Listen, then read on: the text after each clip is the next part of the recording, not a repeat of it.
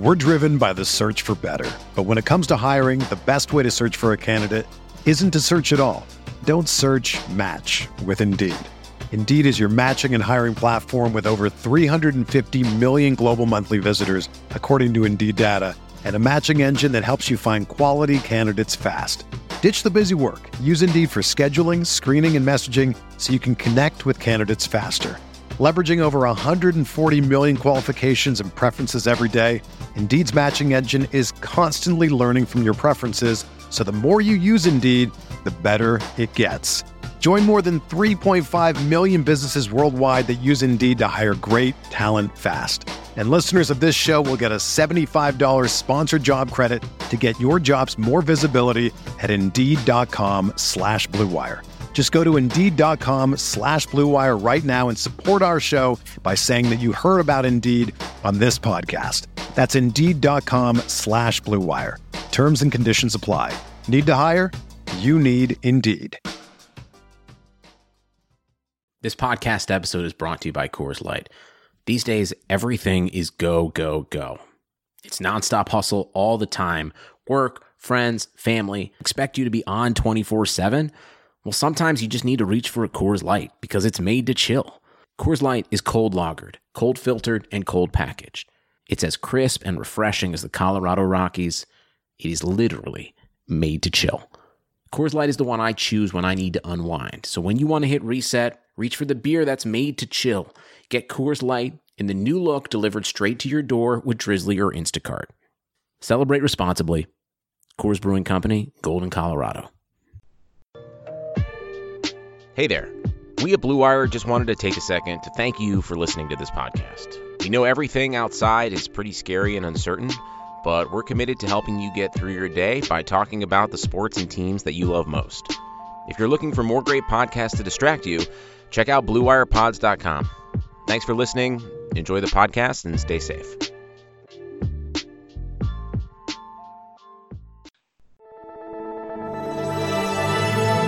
Blue Wire.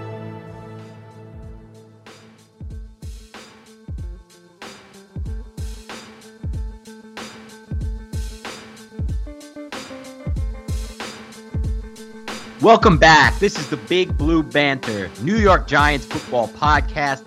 I'm Dan Schneier. I'm joined by my co host, Nick Falato. On today's show, as we continue to count down toward the draft, we're going to be breaking down the players that we want the Giants to avoid, avoid in the 2020 NFL draft at cost. Now, some of these players, we wouldn't mind if they take them a few rounds later, but that doesn't appear to be the reality based on projections. So we will be pinning for these guys to be avoided at all costs based on where we expect the Giants to have a chance to take them. But before we dive into the meat and potatoes, Nick, I wanted to touch base with you on how the last 24 hours of your quarantine has been. Quarantine is going well right now. You know, I'm stocked up. Both my fridges are filled with food, frozen meats, and I'm ready to dive into that as much as we're ready to dive into draft talk here on the Big Blue Banter podcast. How about yourself, man? How's quarantine life treating you? Pretty good, actually. You know, especially for quarantine life, I had a nice uh, last 24 hours. After we recorded a couple podcasts yesterday, I jumped on a Skype call, video call with my friends, a little Skype and drink, played a a video, a board game over video chat over Zoom. It's called Camel Up. For those who don't know it, check out Camel Up. It's a friggin' awesome board game. It's basically you with a bunch of friends betting on camel races that's based on dice roll. Um, and cool game where the odds change and you're trying to get the right the bets in before people, and it's a nice fun gambling game for those who are degenerates like myself. Have you tried Fibbage yet online? No, no, you got to tell me about that. I don't know about Yeah. that. Fibbage is basically a game where you and your friends, you I don't even know the website. I think it's Jackbox TV or Okay. something along those lines. And basically it asks you a question and then you and your friends have to put a fake answer in there and you have to try to trick your friends into picking that fake answer and you get points that way and then there's one real answer out of how many friends That's that are, cool. you have there. It's pretty cool. I'm a big fan of those kind of games. So I did that, and then I got to watch the first couple episodes of uh, Plot Against America, which I thought was fantastic. They were both setup episodes, as they typically are with David Simon, but with every David Simon show, the, from The Wire to The Deuce, Treme, I mean, it's just phenomenal content, the best out there in my opinion, the best written, the best characters, and I love the first two episodes. Uh, obviously, as a Jew, it probably you know hit a couple chords for me because it was cool to kind of see this. Uh, you know, America back in the 1940s, different era of time when you know there was a war going on overseas, and in this story, I mean, it's fictional, but in this story, there is a guy trying to run for president. That's his whole platform is to beat Roosevelt. Let I'll get you out of the war. We shouldn't be in this war. So it's kind of a really interesting premise there so far on that one. Yeah, fun uh, fun fact about the Deuce. I was an extra on that show. What? Yeah. No yeah. Oh, way. Yeah, the, the last episode of the series, they they sent out something on backstage.com and I submitted my name to it. And I'm not an actor, I don't consider myself one, but I do uh, work in entertainment. So I went there and I was there for like 13 hours, and I obviously got paid and everything. You, I don't believe you see me on the set, but you see a really good friend of mine who I made that day walk past J- James Franco. But yeah, no, I was I was in there with James Franco. Obviously, I'm not shooting the shit with him, but I was just alongside him, and it was pretty cool to kind of uh, see that last scene. I don't know, I'm sure you saw the last scene kind of develop. And dude, how many times they just run takes and takes and takes? It's absolutely ridiculous. Oh, especially for the David Simon show. The last scene is just always that montage look where they kind of catch up on everybody. So is that the one you're referring to, or are you referring to the crazy scene episode too? No, it was the scene in Times Square. That's awesome. That's pretty awesome, man. But had a chance to do that, and then today was even better because I finally stepped my game up, Nick, after a nice little seven mile walk uphill. Came back home and said I can't go on with this non weightlifting life. I've uh, it's been four weeks since I did any kind of exercise for my back or shoulders. And all I've done is push-ups and some some squats and things like that, you know, step ups. But finally today, I did a makeshift free weight out of a out of a suitcase that I have upstairs and a bunch of books. Quite frankly, I learned today that I don't have nearly as many books and I don't read nearly as much as I probably should. But use the books I have, Nick, fired them all in a suitcase and did some stuff out back uh, in my backyard and it was it was just felt good to actually be lifting a weight of some sorts. I really wish I was just there, like as a bee, just to see you try to load a suitcase, close a suitcase, like hold it out and extend it up. Yep. Try exactly. to get that deltoid workout. I feel bad because I'm like I, I, feel like I'm sitting here bragging because I have a gym, and I, I did squats and deads today, man, and it was a it was a lot of fun. It was leg day today. Leg day is the best day. I neglected leg day for the first 29 years of my life, one of the biggest mistakes and disasters ever. But finally, I learned and matured at 29 and realized it's time to start working out legs. And then ever since then, I've it's been the only, that and back are like the only things I actually care about. Do, do you look like a half-used toothpaste uh, container? Uh, I did for a while, but again, year and a half of legs, and I, I've definitely improved there. That's awesome, my man. That's awesome. All right, let's get into this, Nick.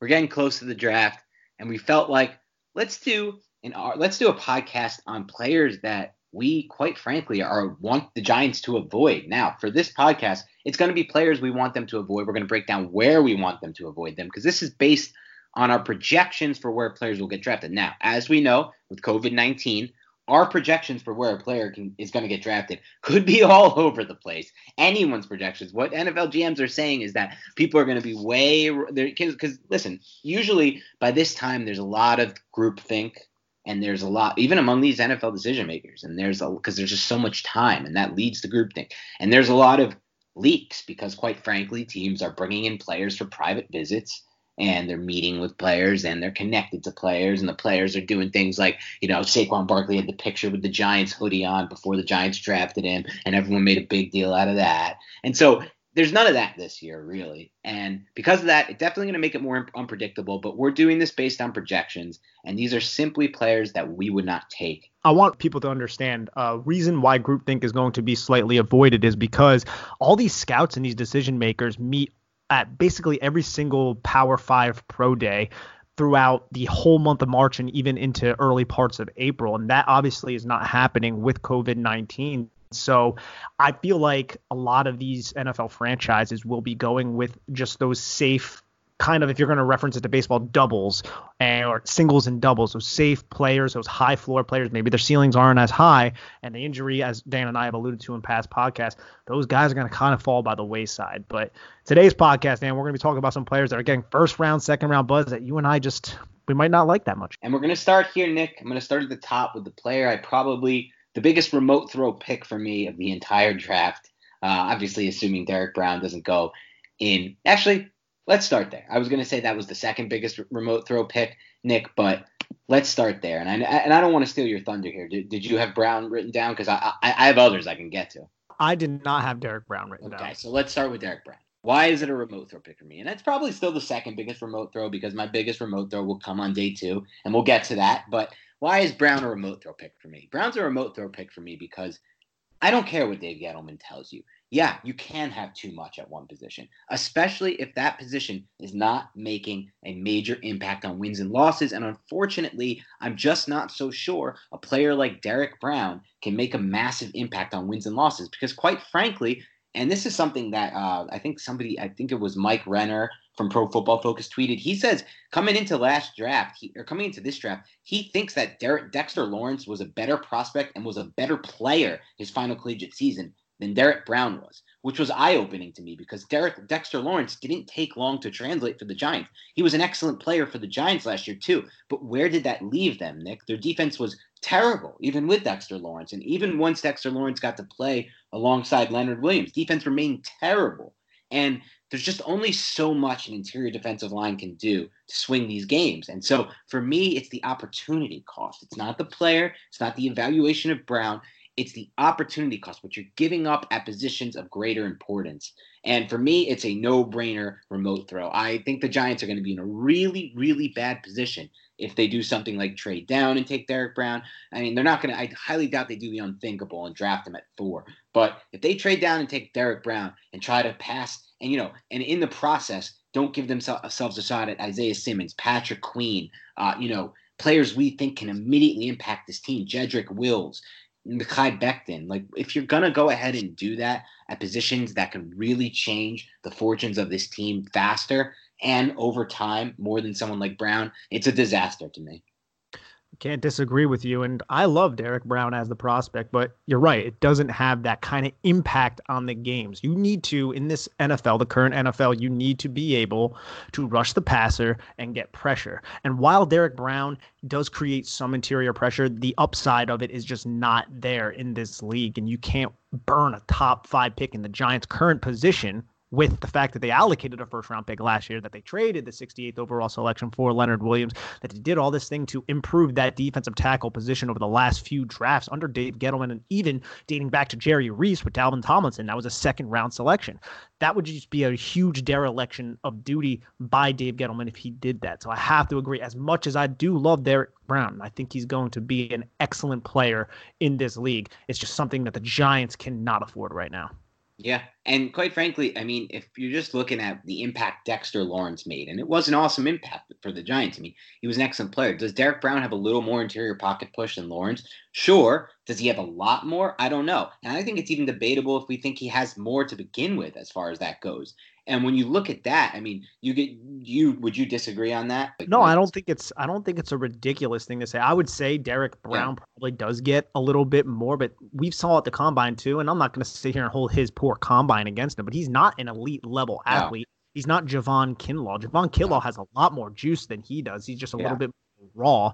And people, I don't know. I think there people think Javon Kinlaw is like a more leaner defensive, t- but Javon Kinlaw is like six foot five, and he I think he weighs only like four or five pounds less than Derrick Brown. You could check the numbers. I don't have them in front of me, but he is a monster. He's just more of a raw player and a different type of player than Brown. But either way, neither of them should be linked to the Giants right now because look at the Giants freaking roster. It's there's holes all over the place, yes. and one position that they're loaded at is defensive tackle. Yeah, and you could convince me if there was, you know, if there was the next Aaron Donald, Geno Atkins gap shooter, Akeem Davis gap shooter in this class, sure. Derrick Brown is not that guy. He's not that three tech gap shooter that's just going to completely dominate every guard and center that tries to get in his way. That is just not in this class. If there was Aaron Donald in this class, I, you know what, Nick, I'd probably be open to it. As crazy, I don't know where all these guys would play. I really have no idea how they would do it, but that type of guy is almost more valuable to me than than the edge guy that can be kind of taken out by scheme. But the the guys that just are so hard to deal with on the interior, and I get so I get the idea of it, but th- these aren't guys like that. Like Dexter Lawrence, B.J. Hill, Leonard Williams, those aren't guys like that. That's not their first thing they're best at, and it's not, and they're not near the level of a Donald, Akeem Davis, you know, Geno Atkins in his prime type type type of style there. So you know, I don't see it with Derrick Brown. I don't see it with Kinlaw. And so for me, Derrick Brown would for sure be uh, one of my avoids in this class. Give us one of the players you're going to avoid. And it could be any day of the draft. For any day of the draft. And a lot of these guys that I'm going to be going over, I really want to avoid just because they're being talked about in the day two range. And the one that I'm going to hit on is Nick Harris. He's a center from Washington. I feel like Nick Harris fits perfectly into an outside zone or maybe even an inside zone scheme because he's known for his mobility, but he's not the kind of center that I want the Giants to be looking at right now. Dan and I both want somebody who has a little bit more power at the point of attack and that's just not Nick Harris. I saw him down at the Senior Bowl, and man, he was getting bitched in the one on ones, and that's not something to just totally hold against him. But he's just not the kind of player who's going to generate a lot of power through his lower body, through his core, and up into his upper body at the point of attack. He's somebody who has very nimble feet, who's going to be good in pass protection, coming from the Pac-12. Those are those kind of offensive linemen. A lot of the times, that's what Nick Harris thrived with was his footwork and pass protection. And I'm looking for a center who can bring a little bit more juice. And I hear his name from some analysts, not a lot. I think consensus, a lot of people think he's going to be in the fourth round in day three, early parts of day three. But some people even said uh, late second round, third round. And I that would be way too rich for me. And I especially want to bring this up because Nick Harris is a center. And center is a position, a priority for the New York Giants. So if they were to do that in the second round, say they trade and get more second round picks and go with someone like Nick Harris, I don't like that fit in the gap power type of system that Jason Garrett is probably going to implement with the New York Giants. So that's one player that second round, maybe even the third round, I would be a little bit against, even though I think that he can be solid in a zone scheme in the NFL. Yeah, I, I don't find anything wrong with that. I mean, if you're going to get overpowered and dominated at the Senior Bowl against this group of interior defensive guys, I don't even know what's going to happen to you when you get to the NFL level. You're sure, sure as hell not going to be able to start for the New York Giants in 2019 in Week One, in my opinion. You're just going to have no shot against Javon Hargrave and Fletcher Cox and the guys in Dallas and you know whatever Washington's going to get in there. I mean, I'm blanking on some guys, but Washington has a really good guy from, from Bama. What's his name? The interior guy there from Bama. Um, I don't know why I'm blanking on this guy's Daron name. Payne and Jonathan Allen. Jonathan Allen. Payne's yeah. okay, but Jonathan Allen's the real deal when healthy. So like it's just not gonna work.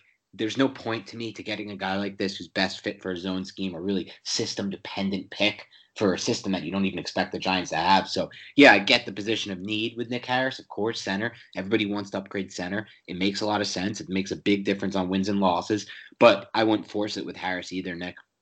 Yeah. And the next one for me actually is probably the worst pick I think the Giants can make in the draft. And this is not just the worst pick non day one. This is the worst pick overall. If he's on the board and the Giants are sitting at 36 and they select USC offensive tackle Austin Jackson, it's to me a, a pretty devastating pick. I understand he's not even 21 years old. He's six foot five, 322 pounds, great arm length, and obvious, obvious athleticism. He really and truly looks the part. He's exactly what you would think you want. I mean, he even had an 88th percentile 40 yard dash, 507.40. Everybody likes that. 27 bench reps was great. The broad jumps and verticals were great. He's explosive. He's long. He's explosive. He's athletic. But then you go ahead and you look, Nick, at that.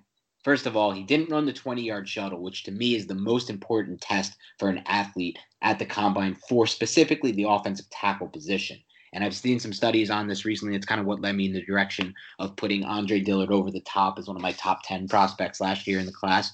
There's a lot of there's a really good success rate with guys who are in the 80 I think it was 80 above the 86th percentile or 85th percentile in that in that short in the 20 yard short shuttle. He didn't do it at all. And I think that was for a reason. Then in the three cone, he totally bombed it. Almost 8 second three cone, 40th percentile. So if this guy's not even that elite of an athlete, which he has to be, in my opinion, then to me, it's just a total disaster because when you watch him play, he's nowhere near ready to play the offensive tackle position, in my mind, in the NFL at all. He's a complete project. And, you know, I tweeted about this. This was from Jon Ledyard, who we had on the podcast a couple episodes ago, Nick.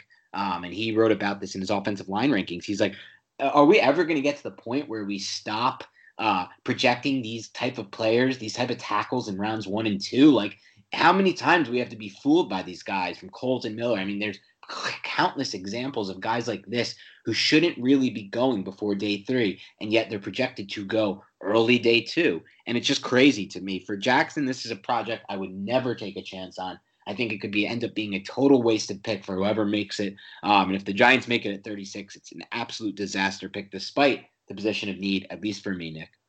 I can't disagree, and I have a lot of faith in Marc Colombo's ability to develop these younger guys, especially somebody with the athletic profile of Austin Jackson. But I've seen a lot of Austin Jackson tape, and he just gets beat around the edge, despite the fact that he has these so-called quick feet, and his technique is so raw and just underdeveloped and that gives you hope that maybe he can develop but also he has a lot of balance issues which is something i find is that he gets on the ground so much and i just it just really concerns me if you're talking about the 36th pick and Austin Jackson for the Giants because I don't think he could step in right now and be someone who's going to be a solid protector for Daniel Jones. Yes, he can play left tackle in the future if he develops the right way, but this is somebody that I want to draft later, maybe late day three, going into day four, when it comes to a developmental pick in the current giant uh, state of the New York Giants, where you kind of need to nail these picks, and you're not in a luxury spot to kind of wait and develop with top 40 selections. Austin Jackson just doesn't fit, and I hear him mocked in the first round a lot by people I really respect. It. I just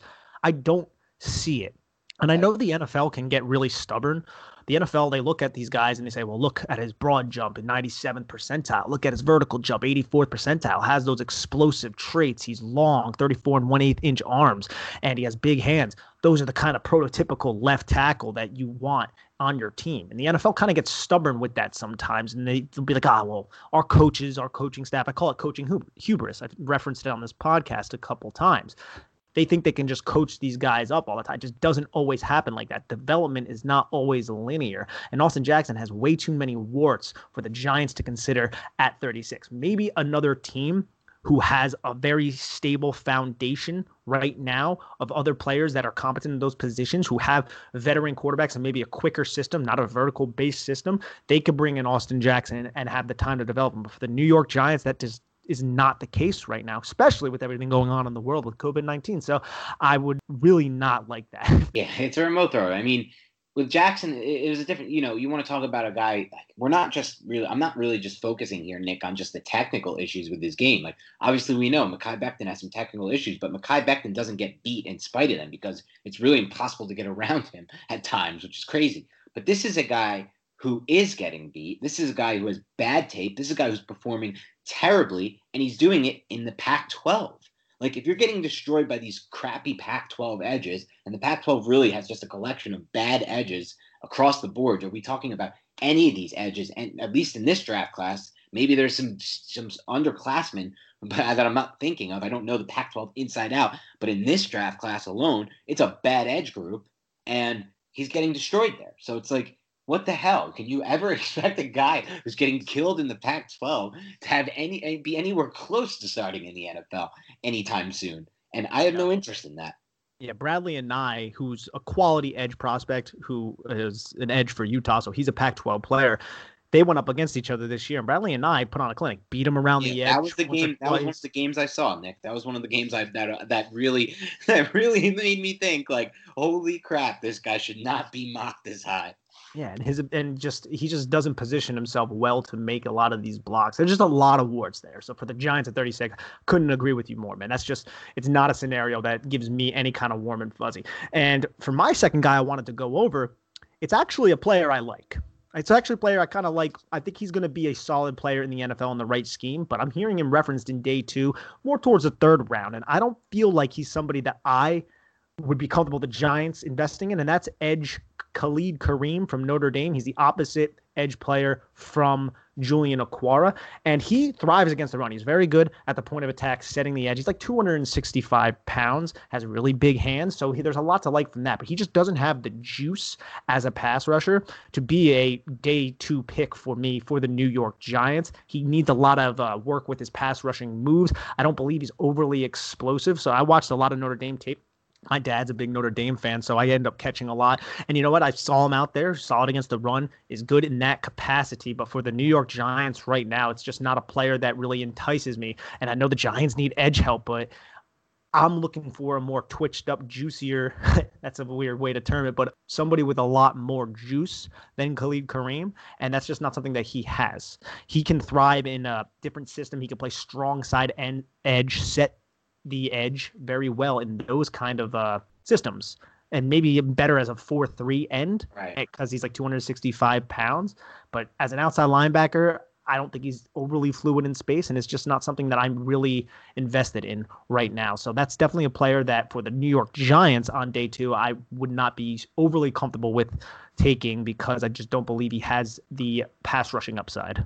Yeah, sure. And I mean, listen, after the failed Kareem Martin experiment, it's probably best the Giants kind of look in a different direction at the linebacker position, more with the Oshane Ximines types and the and the Lorenzo Carter types, especially given what they've built up front on the interior defensive line. You really have just less of a need for these edge setters on the second level, I think. I mean, you're always going to need somebody to set the edge on the second level, but there's different ways to do that. Um, obviously, we've seen, you know, you talked about it. Jabril Peppers did a great job as that alley defender. So I think that when it comes to when it comes to a player like Khalid, Khalid Kareem, it just it's just not there for me to I don't see the fit. So hopefully not a player they're interested or in or anything like that. Um, in this class. For my next player, Nick, that I want to avoid, I'm going to stay in the day two range, 36 overall, or trade up, whatever it may be. Stay at the same position, offensive tackle, and I'm going to go Isaiah Wilson out of Georgia. So for me, it won't be as great of a remote throw with Wilson to Jackson, because at least with Wilson,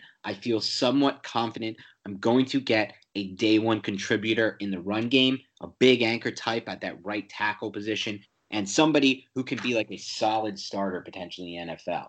Nothing great, somebody who's always going to struggle in pass protection for in certain matchups. He'll have those matchups where he's just getting bullied and destroyed all game. Two, one, two, three hold uh, games with like one or two or three holding penalties and multiple pressures and sacks given up. So it's not great. I don't really want him at all. That's why he's on my avoid list. But again, not not Jackson level bad for me, Nick. But I just don't see the upside with Wilson. I don't see the point in drafting a tackle like this just because he has the frame and the size and the strength and the length.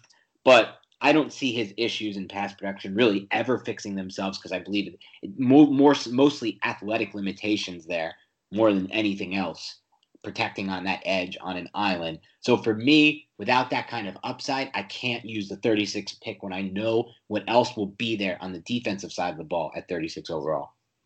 Yeah, with I, with Isaiah Wilson, I, when I watched him, I thought he was a better athlete than I initially thought because I thought his athleticism was really down in the dirt, but it's not elite or anything like that. Yes, I love his length and I love his power. He's a very powerful player at the point of attack, but man, he does not know how to land a punch for his freaking life. His timing, his pad level, all these little technical things are so off. His placement, he's a total tonger when it comes to just coming around, like I always say, outside Can you of the explain what the, what a tonger is, Nick, for for those Yeah, so- follow the pod?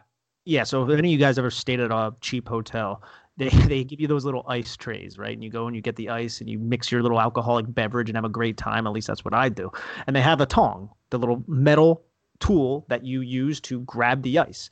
Basically, a tonger is an offensive lineman who comes around and attaches to the outside parts of an edge or a defensive player. Instead of coming up and through and gaining the inside breastplate and then you can really hold and control keeping your elbows tight and kind of using your low center of gravity to kind of just stay in front of a defensive player he comes up and around. Now, when you're wide like that, your arms are exposed to any kind of counter moves. You have really no control or grip.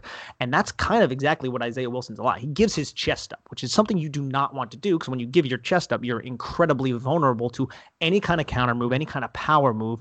And it also leads to pad level issues and leverage issues. And those are two things that I saw on Isaiah Wilson's tape. Is the fact that he does get a little bit high because he's a bigger guy and he does have those pad level issues and it leads to leverage issues from people who are a little bit stronger. If he cleans those technical issues up, I, I think he could be a solid starter in the league. But round one and or pick 36, I, it it doesn't necessarily uh, give me any kind of warm and fuzzy when it comes to uh, Isaiah Wilson with the New York Giants. He just needs to clean a lot of those things up. When I started hearing about him being mocked in the first round from like guys like Daniel Jeremiah, people I respect in the industry. I was like, what the? F-? I'm like, really? Like, why? And then there's then there's reports coming out that some teams value him more than Andrew Thomas, and I'm just like, I I, Crazy. I just don't. Yeah, I, I don't. How crazy. can anyone value him more than Andrew Thomas? I don't get it. Yeah, neither do I. Especially because Andrew Thomas has that length. Andrew Thomas, I think. he has every he has what you would want from from Wilson, but he's actually good. Yeah, yeah, I don't know. And even even Wilson's footwork, I felt like it could be some a sort of herky jerky at times too. Yeah. So that, there was just a lot of inconsistencies with his game that make me be like, first round pick, okay. Uh, hope another team falls for that and not the New York Giants. Yeah, no doubt. All right, Yeah, give man. us your next one, Nick. Yeah, so I also have another polarizing player, I would say.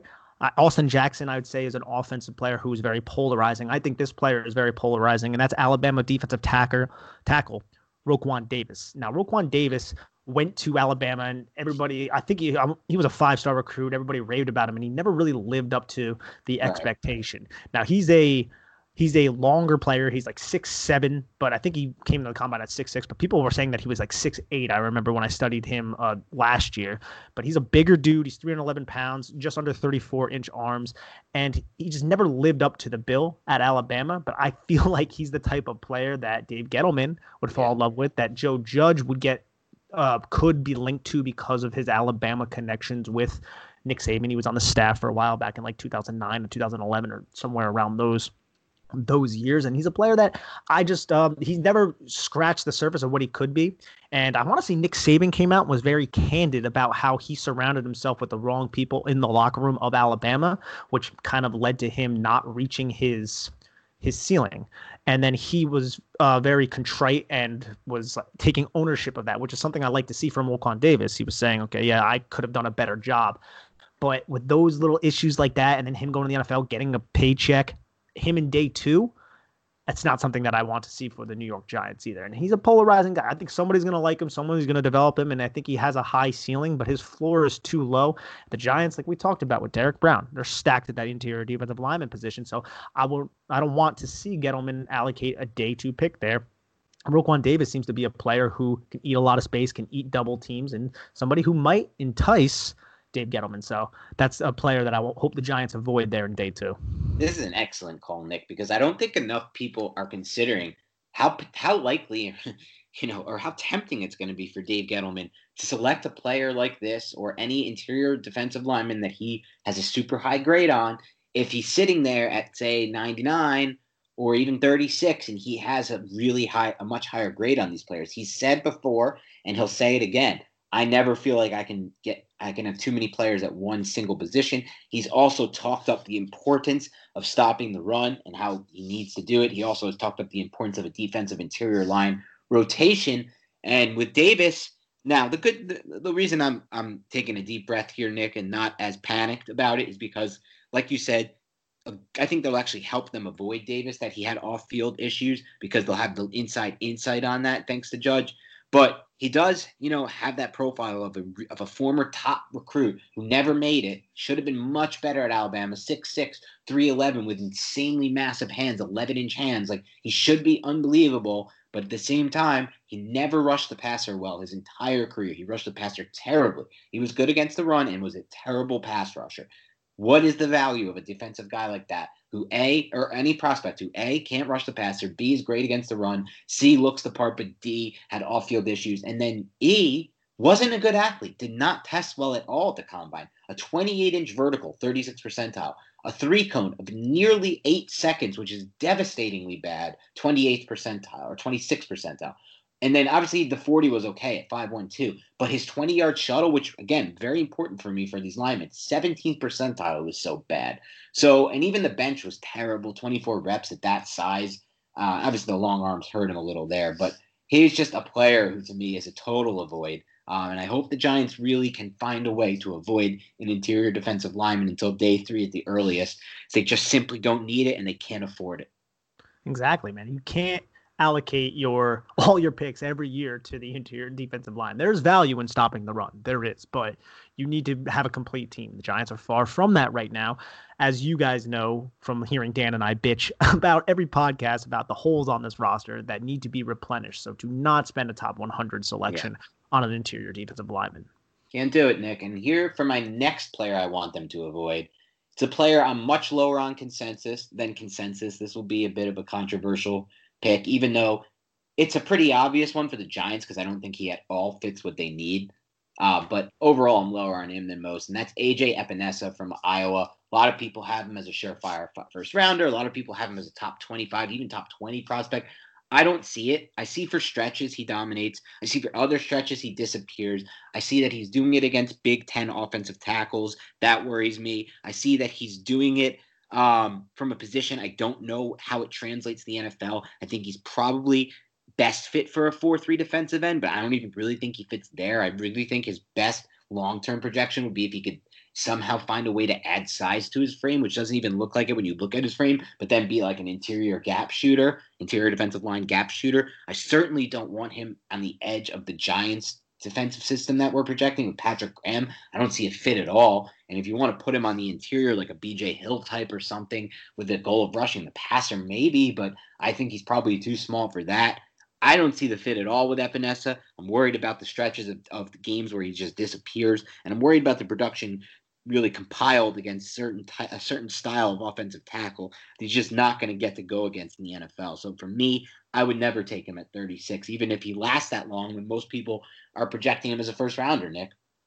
I look at Epenesa as a 3 4 base 5 technique who could kick inside and play 3 technique. He doesn't have the juice or the explosive burst to play the edge. I, I'm higher on Epenesa, I feel like, than you are. It wasn't that long ago everyone was talking about him in the top 15, which seemed a little bit rich because I always had concerns about his athletic ability. But then he went to the combine and he had a pretty shitty combine and he put up an embarrassing 5 percentile bench press, which is really weird. I don't put much into the bench press, but the one thing I like about Epenesa's game is his hand technique and his counter moves and how they have a lot of pop. He has a lot of his heavy hands, as you call it in like the scouting community. He can really uh, dominate with his power moves, and that's kind of how he won against Big Ten tackles. I mean, he was a productive player at Iowa. I remember when Iowa recruited him; it was a huge get for them because they're not used to getting five star type of recruits. But I want to say his father or uncle played at Iowa back in the '90s or the late '80s so he was one of those kind of players who went to uh, legacy player, as they call him. And he had 11 and a half sacks this past season, 10 and a half the year before, then 14 tackles for a loss in 2019 and 16 and a half in 2018. He was really uh, just the defensive player in the Kirk Fer- on Kirk Ferentz's team. But for the Giants, I have to 100% agree with you right now because he's basically a defensive lineman, a Jace. like he's not that kind of twitched up edge rusher that I've been referring to. I think if he goes to a team like New England, who kind of predicates their defensive linemen and their edge players on power and strength at the point of attack and setting edges, he could be a solid player in the league for a long time. But for the New York Giants right now, they're not in the position to bring in a player like this. Love his length. I love his ability to make plays. You're right. Sometimes he does disappear. I've seen that before too. But he's also been a game wrecker for Iowa. So I think I'm a little higher on him. But I have to 100% agree with you when it comes to the Giants. This is a Giants podcast. It's a no for me. Yeah, no doubt, Nick. And on that note, let's take a quick break to hear a word from our sponsors. With currently no NBA, NHL, or MLB, you might be thinking, there's nothing to bet on. Well, you'd be wrong. Our exclusive partner, Bet Online, still has hundreds of events, games, and props to wager on. From their online casino to poker and blackjack, they're bringing Vegas to you. Are you missing the NFL? No problem. Bet Online has live daily Madden NFL 20 simulations you can bet on. You can still bet on Survivor, Big Brother, American Idol, stock prices, and even the Nathan's Hot Dog Eating Contest. All open 24 hours a day and all online. Use the promo code BLUEWIRE that is Blue Wire, all one word, to join today and receive your new welcome bonus. Bet online, your online wagering solution. All right, Nick, as we dive back into this list of players that we hope the Giants avoid at cost, at our projected cost, the rest of the list is kind of comprised of players I had. You have far fewer players that you'd like to avoid, Nick, so that's a good thing. I guess. Um, but I'm a little stingier there. And I'm going to start here with a player the Giants probably wouldn't draft, but I needed to get him out there because I think he's one of the most overrated prospects in this draft. And I'm prepared to be wrong about this because Uh, there are just so many people in the in the scouting community that really like him, and so I just don't know if I'm completely missing it here, Nick. But that's running back D'Andre Swift from Georgia. So a lot of people have him as the RB one. Daniel Jeremiah, I think, has him as a top 15 prospect overall, or somewhere in his top 20. I don't see it at all. D'Andre Swift has some of the lowest rates among all running backs in college football, especially certainly among the top running backs, and that is uh, uh, sorry the lowest rates of forced missed tackles uh, per game per touch and yards after contact per attempt. Those are the two advanced stats I think are the most translate the best at the next level. There's been studies done on this by Pro Football Focus. Quite frankly, I think it's the best thing Pro Football Focus does, at least the most accurate. Um, it's their it's their projections there at that running back position. And for me, I don't see it there. I don't see the deep speed there. I think he gets caught a lot on breakaway plays where he shouldn't for somebody who's considered this top prospect. I get the versatility is there, but he's just not at all a runner I would have anywhere near the top of my board. My RB1 is Jonathan Taylor without a doubt. And it's not just because of my Wisconsin bias. You look at people like Scott Barrett who've done a great case, who've done a great job to show, you know, why the hell is Jason as Jonathan Taylor not the obvious RB one? But you know, I'd also take Nick Clyde Edwards Helaire for sure over D'Andre Swift. I'd take Cam Akers for sure over D'Andre Swift. And I'd be tempted to take J.K. Dobbins. So for me, Swift would be closer to RB4, RB5. I would never take him in round two. I would probably never take a running back for the most part in round two, unless it's like a Nick Chubb, Jonathan Taylor type who just falls because nobody took the position. Um, but I don't have him anywhere near where he's going to go in this draft. Yeah, D'Andre Swift, I haven't studied him and done like an evaluation on Swift, but I've watched a lot of Georgia film because right. I studied Isaiah Wilson and Andrew Thomas, and I'm definitely higher on him than you are. I, I feel I, I saw a guy with pretty good footwork, and I I've, i think there were a couple reps that I saw him do where I was like, holy shit, is that uh, number seven out there? He, he broke a couple tackles and had a couple of those highlight reel type of runs, but I, I can't really. Uh, because I didn't do an evaluation on him, I feel like it would be I wouldn't be doing it justice because I, I just kind of studied him by osmosis. Sure. And I, it, from just you know, ostensibly he looked like a solid player who warrants a day two pick in the third round. Player, Let me make that clear. I think he is a solid yeah. player. I don't think he's the RB one. Okay, when you yeah when you say the RB uh, one, I could definitely see. But again, like the, these running backs, like I think you just you just said it. I don't, I'm not spending, well, especially for the Giants, but even for some of these other teams, like I'm waiting until day two. Like yeah, that's that's. Crazy. They get running back on day one these days. Wait, oh wait, crap! The Giants did that two years ago yeah, but you know what? At least in that draft, the Seahawks. Wait, the Seahawks somehow made it worse by trading up to, to take Rashad Penny. Dude, uh, when I saw that, I was like, "What the fuck is going on?" I mean, at least Saquon Barkley is a talented running back, and I was against that pick 100. percent But at least he has talent. He's not Leonard Fournette or Rashad freaking Penny. So yeah. that's the one thing I can say. Okay, at least there's that. But yeah, they for D'Andre Swift, um, I'd, I'd, probably be a little bit higher than you are on him. But uh, again, I can see the uh, I could see concerns, especially if you're talking about him on in the second round. Yep. All right, I'll get to another one of mine here, Nick, and this one you might have a little more. Uh, you might be able to provide a little bit more insight on. This is a player who was really hyped up to me, especially during the Senior Bowl time, as a as a back end first round pick, somebody I was going to love when I watched. And then when I put on his tape, I saw a really stiff player who is a at best a projection to me. And although he's an insane athlete, so like it's hard to call an insane athlete to his degree of projection. The way with how stiff he looks on to me when I watch him, and with where I, I just don't see him as a safety, and I don't know if he's just an auto translation at linebacker. I'm going to go with Kyle Dugger from Lenoir-Rhyne. Like for me, I don't at all see the hype on Dugger as far as the first round hype goes. Um, with Dugger. So tell me what I'm missing there, or if, or if you kind of came to that same conclusion uh, that you were kind of a little bit surprised by the hype when you actually took the time to dive into Kyle Dugger's tape. Yeah, it's hard to find a lot of Kyle Dugger tape because he played Division two at Lenoir-Rhyne, and what I'll say is he was just he's literally playing against players like me. Yeah. like those are the kind of like athletic guys he's going up but let's against. say let's translate. Okay, I, I agree with that. So that kind of takes away a little bit. So let's say what you saw from him at the Senior Bowl then, because he's playing a much better competition there. Yeah, he he played well at the Senior Bowl, and his athletic ability was definitely on display. Because a lot of these kids from uh, the Senior had a D three kid a couple years ago. A lot of these kids from these smaller schools, the first question is how athletic are they? Like you have to look at them compared to these Power Five, these SEC, ACC, Big Ten. players, can they compete athletically? And Dugger checked all of those boxes, and he showed quality, I would say, reps in the man coverage drills and things like that. And he was uh, had that kind of explosiveness and that quick burst that you saw in a little bit of film that I was able to get for Lenoir-Rhyne. But I agree. I think he's I think he's a raw player right now. I, I don't necessarily know if he has full grasp on what he's doing. I think he was just out athleting people, and he's one of those like see ball, get ball type of players. So I feel the first round is a little bit rich, especially when you look at Jeremy Chinn, who played at uh, the FCS level at Southern Illinois. I think he was a similar case. You know, he went into the uh, Senior Bowl. People were like, okay, can this guy athletically compete? He definitely did. He went to the combine, blew it up, but he seems a little bit more polished and like he knows what he's doing. And I think he's a, it's hard to say a better athlete, but I think he probably has higher athletic uh, traits. At least what I saw from like his range and things along those lines, and that yeah, explosiveness yeah. on the tape. But I think Dugger is going to go somewhere on day two when it comes. I think the second round, but for the Giants, I would not like that. Yes, he's a safety, and yes, he has that really quick trigger. Is he a safety though? Is he a safety?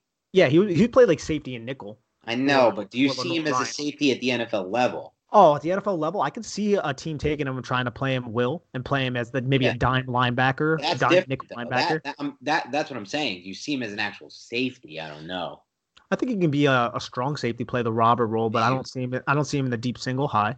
So, yeah, I uh, I see the concerns that you bring up, and uh, I think his athletic ability and the fact that you can kind of use him in different uh, molds. If he goes to a team with a solid defensive coordinator, defensive staff, I think they can kind of put him in and kind of gradually uh, integrate him into the defense and have him slowly understand what's going on from a from a mental uh, portion because the jump from a D two to the NFL is you know extreme. But uh, no, I, I, I agree with you on this one though because I don't see the first round hype either, especially when you look at the other safeties that are in this class: Antoine Winfield Jr. from Minnesota, uh, Ashtyn Davis from Cal, Jeremy Chinn from Southern. And even Illinois. if you're just looking at the other safeties in the class who project more like him, because obviously Winfield and Davis are a different type of safety. But even if you're just looking at the safeties project like him, Jeremy Chinn, I take Jeremy Chinn over him in heartbeat. I take Jeremy Chinn 30 picks before I take Kyle Dugger personally. I'm a, I'm a bigger Jeremy Chinn fan than uh yeah. than I am a Kyle Dugger fan as well. But I feel like a lot of people have caught up to that. I feel like yeah. that's consensus at this it point. Is now, it is now more consensus than ever. But yeah, but there's still some people projecting Dugger in round one.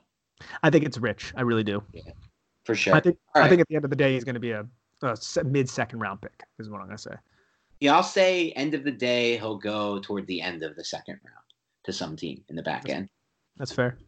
Okay, let's go to another player again from me because Nick Nick just doesn't hate any players in this class. Hey, good for him. He's not a hater. Like I'm not gonna lie.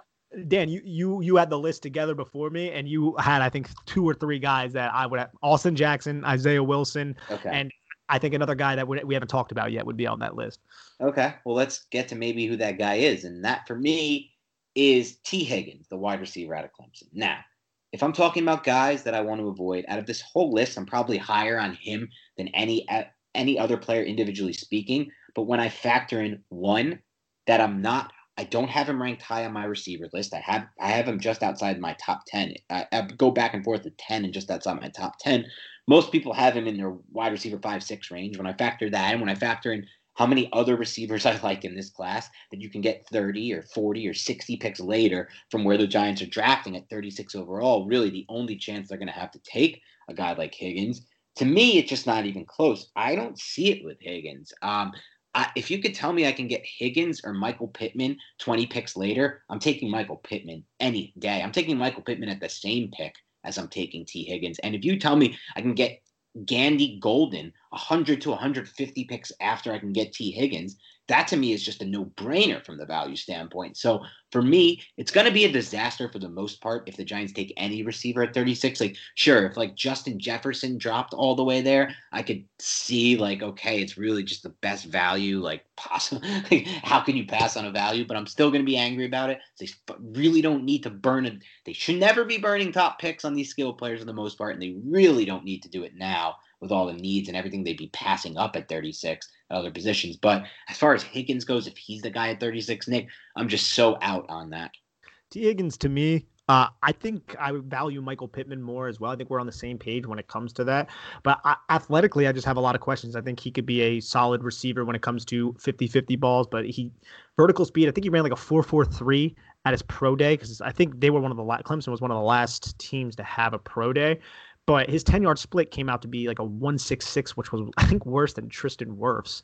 So, off the line of scrimmage, it's not exactly impressive and it takes a while to accelerate. So, if the Giants do go the route of selecting receiver at pick 36, which I believe you and I would both be very much against, I, I do not want it to be Tee Higgins. I would much rather go if they're going to go with a big body. I'd rather see a Michael Pittman Jr. from USC be that selection, or you just wait and you can get someone like Antonio Gandy Golden from Liberty later on the draft, or Collin Johnson from Texas. get somebody like that. Exactly. There's going to be way too much value for the Giants at 36 at other positions of need than wide receiver. So yeah, I'm totally out on that as well. Tee Higgins, though, he could go to a team, and I'm, I think he could be a solid big body receiver in this league. Someone like I know it's like the helmet scouting thing, which I hate to do, but someone like Mike Williams for yeah. the Chargers, who also came from Clemson, who had separation questions and speed questions, but still wins 50 50 balls and has slight upside as a vertical threat, despite the fact that he's not overly fast. Right. I just think he has good body control and catch radius, and that's something that Higgins does possess.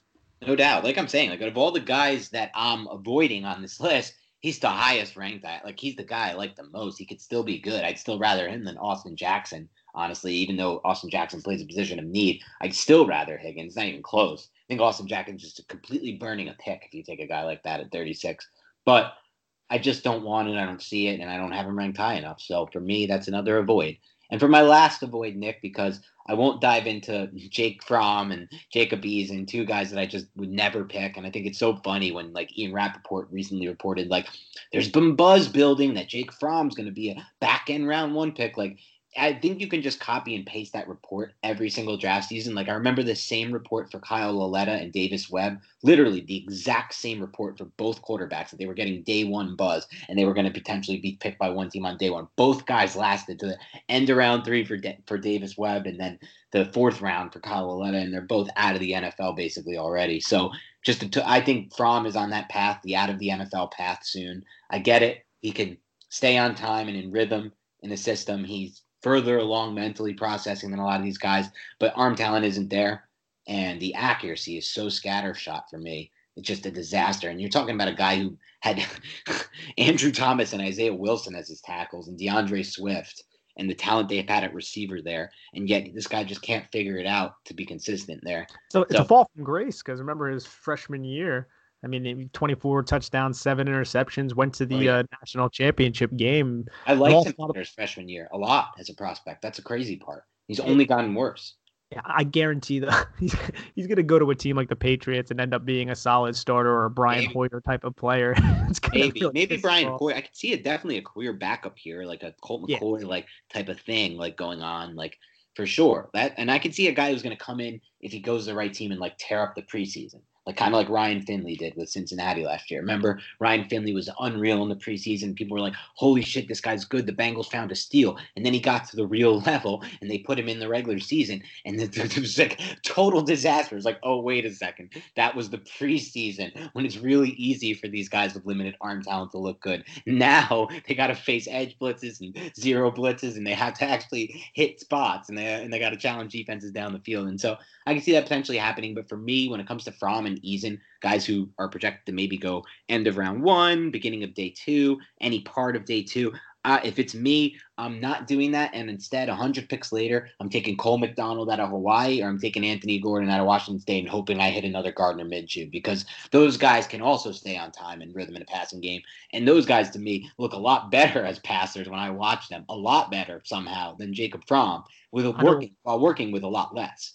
I know a lot of people like James Morgan too, the kid from uh, I think it's like UC, UCF. It's one of the Florida uh, yeah. schools. That's not Florida, Florida State. I haven't seen him, but I know a lot of people I respect have him as somebody day three that they could target. But Fromm and Eason talk about two totally different prospects when it yeah. when it comes to just pure what one could do with his arm and then what one could do with his brain and how if they could just combine on themselves, they would make one hell of a prospect. Yep. Sure, for sure. And then and then so that that one, uh, you know, I wanted to touch on it just because I thought it was interesting. But the last pick for me, the last guy I want, a player I want to avoid. This one also might be a little controversial because he was just highly productive at the collegiate level, and that is not why I'm avoiding him. And a lot of people like him, and that's Geno Stone, the safety out of Iowa. For me, with Stone, I've seen this story too many times. Ultra productive player at the collegiate level in the Big Ten, who seems, when I watch him, to be a step slow. Then he goes to the combine and just is an absolute disaster at the combine. Like, just looks like somebody who should not be in the NFL and who benefited from playing in the slow, you know, the slow, big Big Ten style of football where you're not tested as much in coverage. And for Stone, he's a guy who I'm trying to pull up now his combine stuff because it was just so bad. He was just so disappointing. I, I have it in front of me if you want. Okay. Uh, yeah, I got it now. So, so, yeah.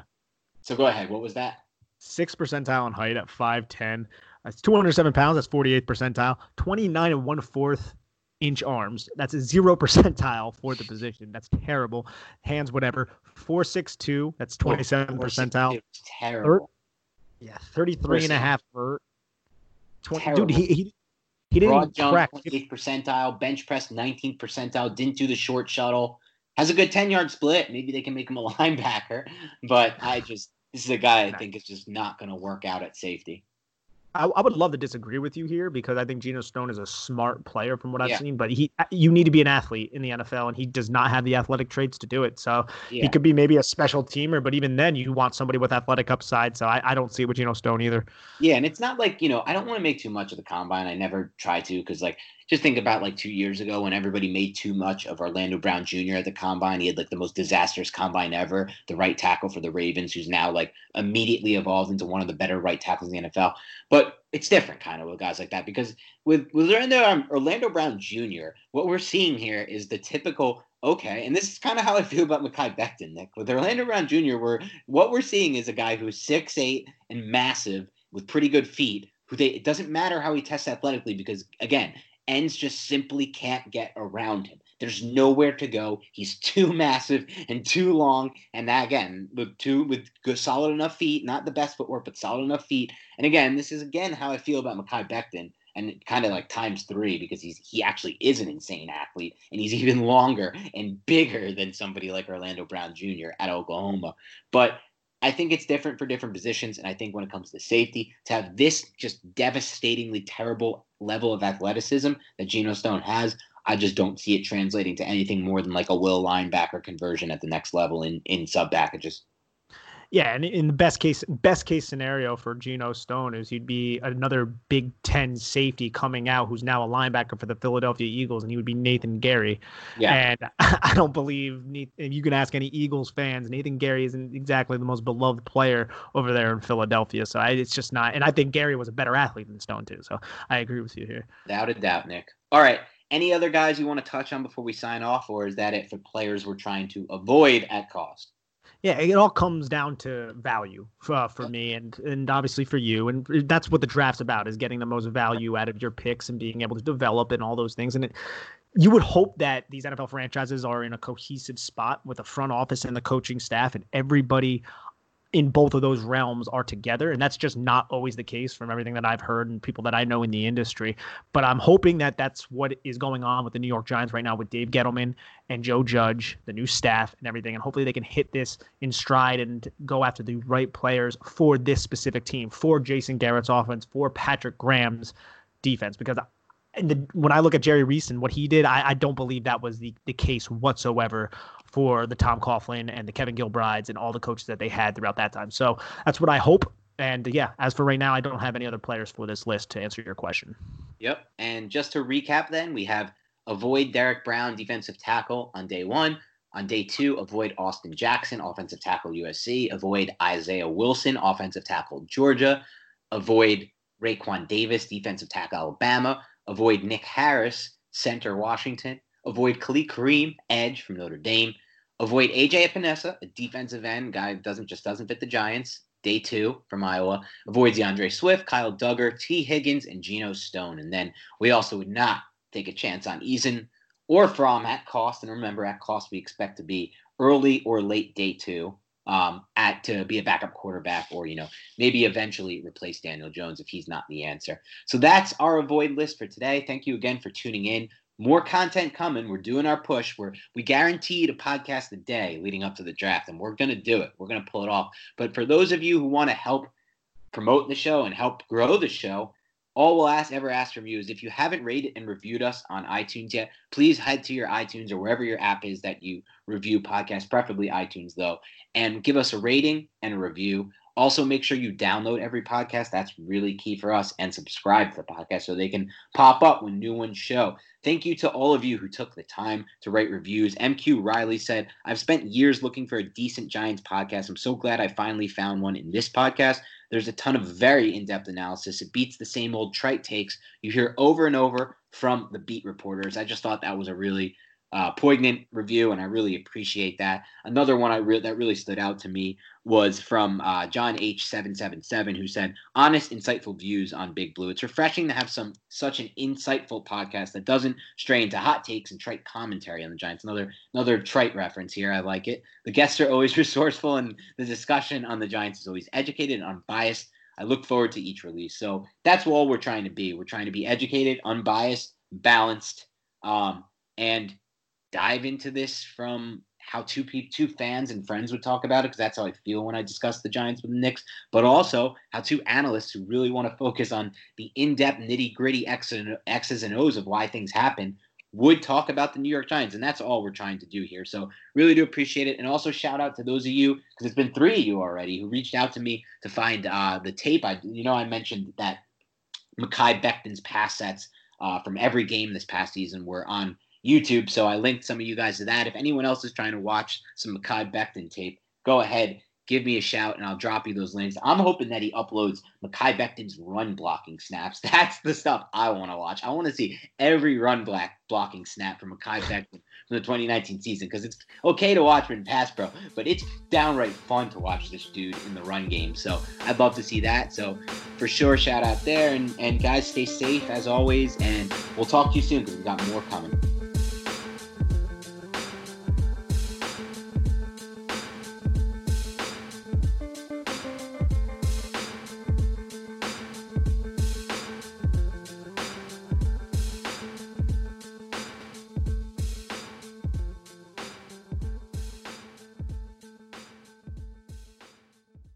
Everyone is talking about magnesium. It's all you hear about. But why?